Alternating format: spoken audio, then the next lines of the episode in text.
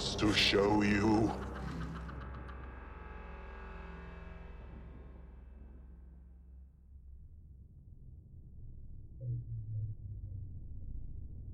In June 1972, a woman appeared in Cedar Sinai Hospital in nothing but a white, blood covered gown.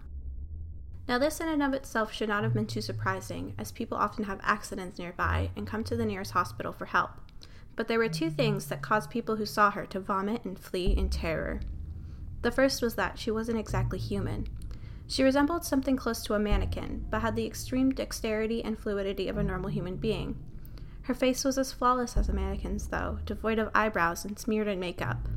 There was also a kitten clamped in her jaw so unnaturally tight that no teeth could be seen, and the blood was still squirting out over her gown and onto the floor. She then pulled it out of her mouth, tossed it aside, and collapsed. From the moment she stepped through the entrance to when she was taken to the hospital room and cleaned up before being prepped for sedation, she was completely calm, expressionless, and motionless. The doctors thought it best to restrain her until the authorities could arrive, and she did not protest. They were unable to get any kind of response from her, and most staff members felt way too uncomfortable to look directly at her face for more than a few seconds. But the second that staff tried to sedate her, she fought back with extreme force. Two members of the staff had to hold her down as her body rose up on the bed with the same blank expression. She turned her emotionless eyes toward the male doctor and did something unusual. She smiled. As she did, the female doctor screamed and let go out of shock. In the woman's mouth, there were not human teeth, but long, sharp spikes. They were too long for her mouth to close fully without causing damage. The male doctor stared back at her for a long moment before asking, What the hell are you? She cracked her neck down to her shoulders to observe him, still smiling. There was a long pause. The security had been alerted and could be heard coming down the hallway. As she heard them approach, she darted forward, sinking her teeth into the front of his throat and ripping out his jugular, and then letting him fall to the floor, gasping for air as he choked on his own blood. She stood up and leaned over him, her face coming dangerously close to his as the life faded from his eyes. She leaned in closer and whispered, I am God. The doctor's eyes filled with fear as he watched her calmly walk away to greet the security men. His last ever sight would be watching her feast on them one by one. The female doctor who survived the incident named her the Expressionless. There was never a sighting of her again.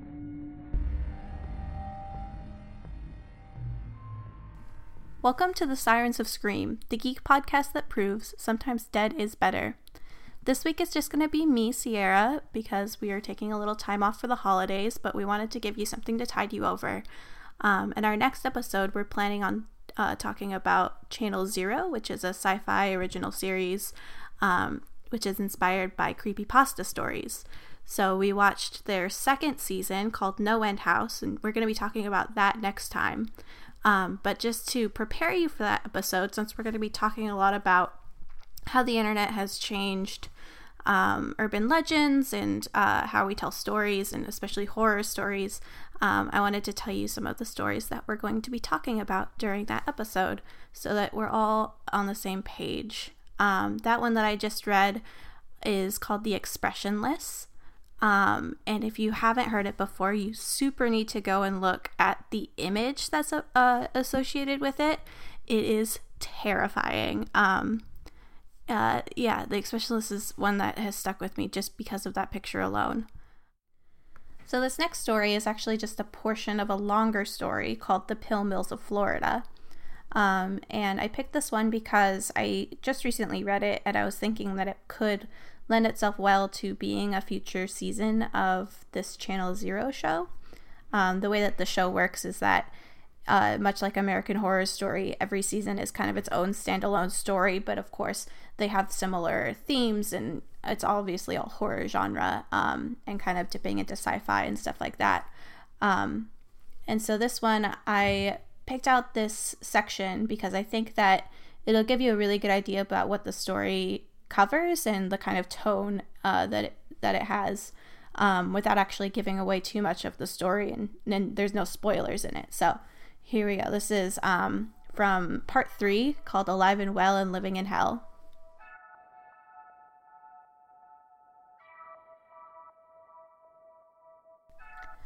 I was mainly stunned for about a week after that. Once and again, a giant mute bruiser in green and purple handed me a bag with drugs and money in it and said to let them know when I felt good enough to come back. Dave did not respond to my text during this time, and Debbie just told me to rest up and tell her when I could come back in because she didn't want to talk about this over the phone.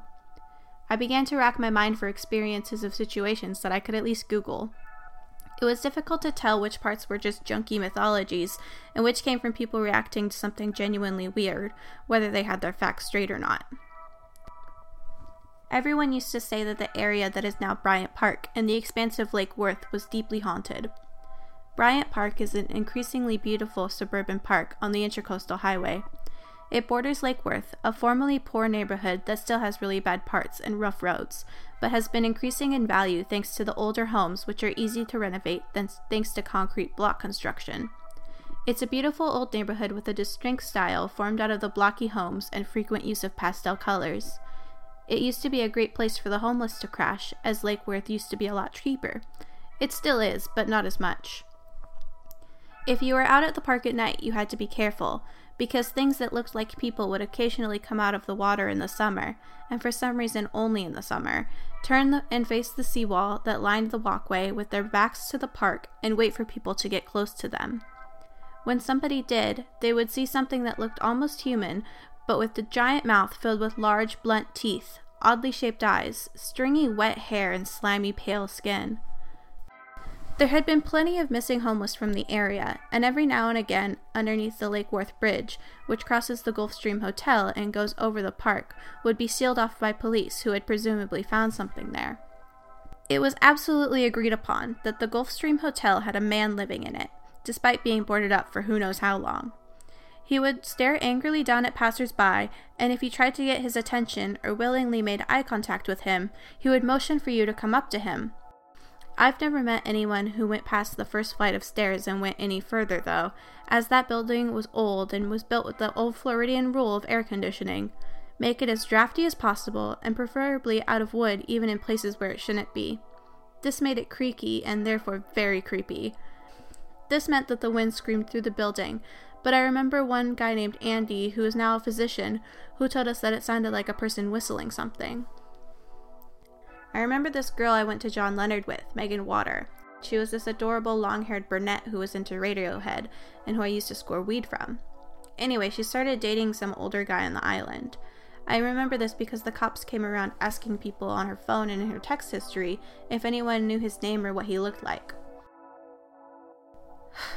The top part of her head, missing the bottom jaw, had been found hanging from her hair from a street light near Datura, which was a largely desolate street at the time near Clematis Boulevard. And Clematis is this tiny, pathetic strip of ever changing clubs and restaurants across the water from the island. So I heard that Megan Water tried to break up with her older creep boyfriend and was really afraid because he wasn't who he said he was.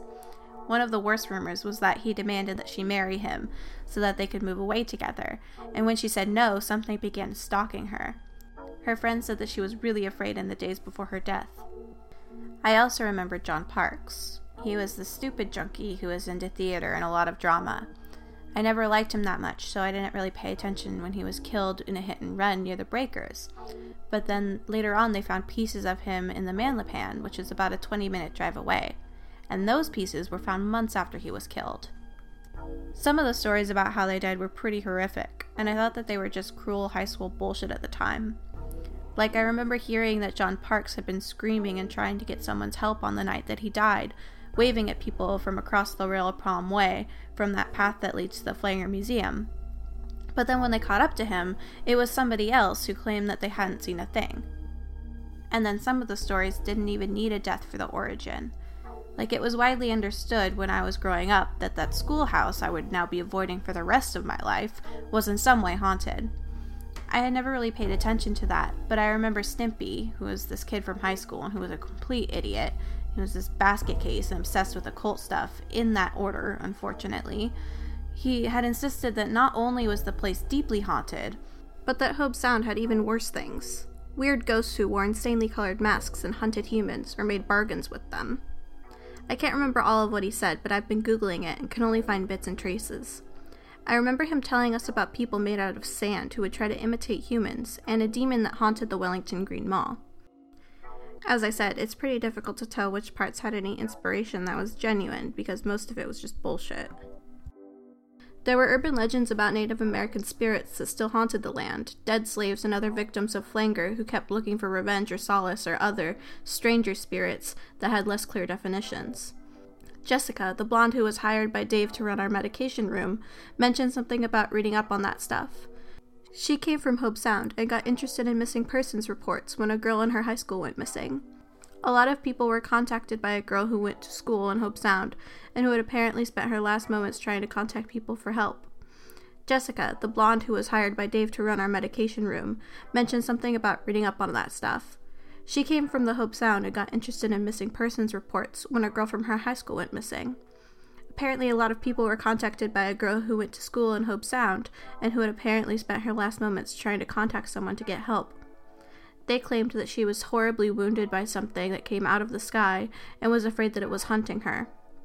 I'm still looking for any bits left on the internet about that. Her friends posted something on Facebook because they felt like the cops ignored what they had told them about the girl's last phone call, and they decided that she probably just ran away. Still, I had no idea which of these stories were based on truth, and even then I really doubted their accuracy. I mean, the people I hang around with can't even be expected to report the color of the sky accurately. Aside from the deaths, I wasn't sure that there was any truth to this stuff at all, but the thing I know for sure is that I'm definitely avoiding the Lake Worth area from now on.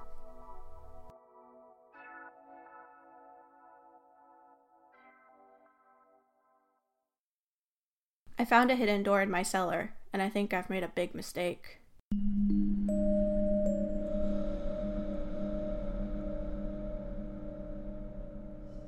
My wife and I have lived in our house for about five years, and in that time we've probably been down into the cellar only a handful of times. Our home is an old Victorian terrace house, and so the cellar is cold and damp. When we first moved in, we kept wine and stuff down there, because my wife liked the idea of telling people that we had a wine cellar, but it got annoying going down there every time we needed something, so we stopped using it. Plus, it's just the two of us living here, so we don't really need it for storage space. A few weeks ago, we decided that we were going to renovate it, maybe turn it into a mini gym or something. So, over the weekend, we went down and started cleaning it up. The cellar has a stone floor, but the walls are covered in this horrible yellowing floral wallpaper. It looked old as hell, and I assumed that it was put up decades ago. So we started to strip the wallpaper, and that's when we found the door. Covered up by wallpaper, the door was set into the wall. It was plain wood, and the door handle had been removed so that it was flat. We were pretty stumped at how we hadn't noticed this before, how it had blended so well into the rest of the wall. But at this point, I was pretty excited that we found a secret door, so I largely overlooked its oddness. All the houses on our street have cellars, so I assumed it must be an old doorway leading through to next door's cellar. We decided that we go around our neighbors tomorrow morning and tell him about the doorway and suggest bricking it up or something. I mean, I didn't really feel comfortable about having this access point into our house.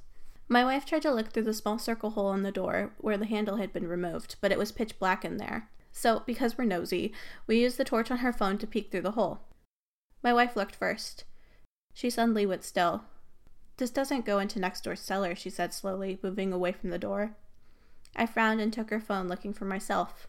Instead of next door's cellar, there were stone steps leading downward. I couldn't see very far with the light of the phone, so I brought down my big torch and managed to get the door open. We looked down the stairs. They weren't very long, and at the end of the stairway was another door. This one was very old. It even had one of those big metal ring handles. But the thing is, it didn't make sense how it could be there. Even though it went down, the beginning of the stairway would still cut into the neighbor's cellar. We'd been in his cellar for drinks a couple of times, which he had done up into this games room with a bar and a pool table, and I never noticed a big jut out from the wall that would cover a stairway, or that it was smaller than our cellar if there was a whole wall blocking it off. My wife thought we should probably talk to him before going down and left, but I was too curious about the whole thing. So I took the torch and I went down. I tried the handle, and it was a bit stiff, but I was completely taken by surprise that it opened. I shone the torch inside. It was a concrete room, similar to our cellar but smaller, and this was the only entrance or exit that I could see. I moved the light around and nearly jumped out of my skin.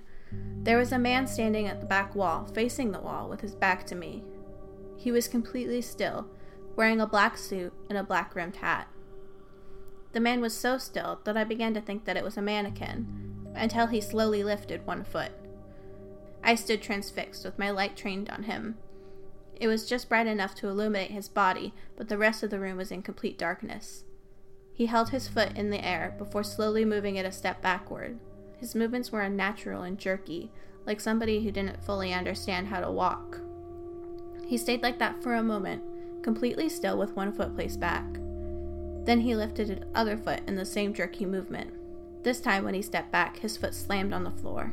The sound shook me out of my frozen state, and I jumped back. As soon as I moved, it was like I'd triggered something, as suddenly he began to move so quick. He was running backwards towards me, his legs jerking around unnaturally. Writing this down now, it sounds kind of funny, but at the time it was utterly terrifying. I've never seen someone move like that before. I instinctually threw the torch at him. Maybe I thought that I could knock him out or something, I don't know. And I ran back up the stairs, slamming the door behind me, and running up the stairs leading out of the cellar, slamming that door shut too. I hesitated by the door, barricading it with my arm and trying to control my breath and understand what I had just seen. I heard the sound of the door push open in the cellar, and then what sounded like a huge lump of flesh dragging along the floor. I thought I began to hear what sounded like a low hissing noise, at which point I ran out of the house, yelling my wife's name. She was standing on the front porch with the neighbors, talking to him. I grabbed her and pulled her to the other side of the road, yelling for my neighbor to get away from the house. Without waiting to explain to them what I had seen, I grabbed my phone and called the police. We all stood there in the dark, my neighbor in his robe and slippers, looking at the house. After a few moments, I saw the lights that we'd left on flicker through our kitchen window and then they went out completely. All I remember was holding my wife's hands so tightly and looking into our dark windows and waiting for the police to arrive. They found no one in the house, but the cellar door was open and so was our back door. They checked our garden but found no one, and no footprints or signs that someone had been there. They brought a team over to check out the room that we had found.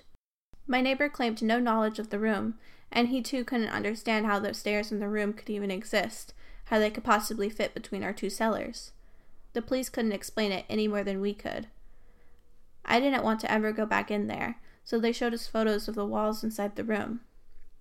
The concrete was carved with symbols, and they found what looked like dried blood.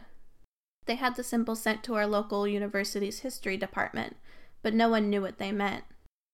So they sealed off the room, and we've never gone into the cellar again. I think we made a huge mistake that day when we opened the door and went into that room. I think we set something free, something that had been locked up for a reason, and I don't think it's good.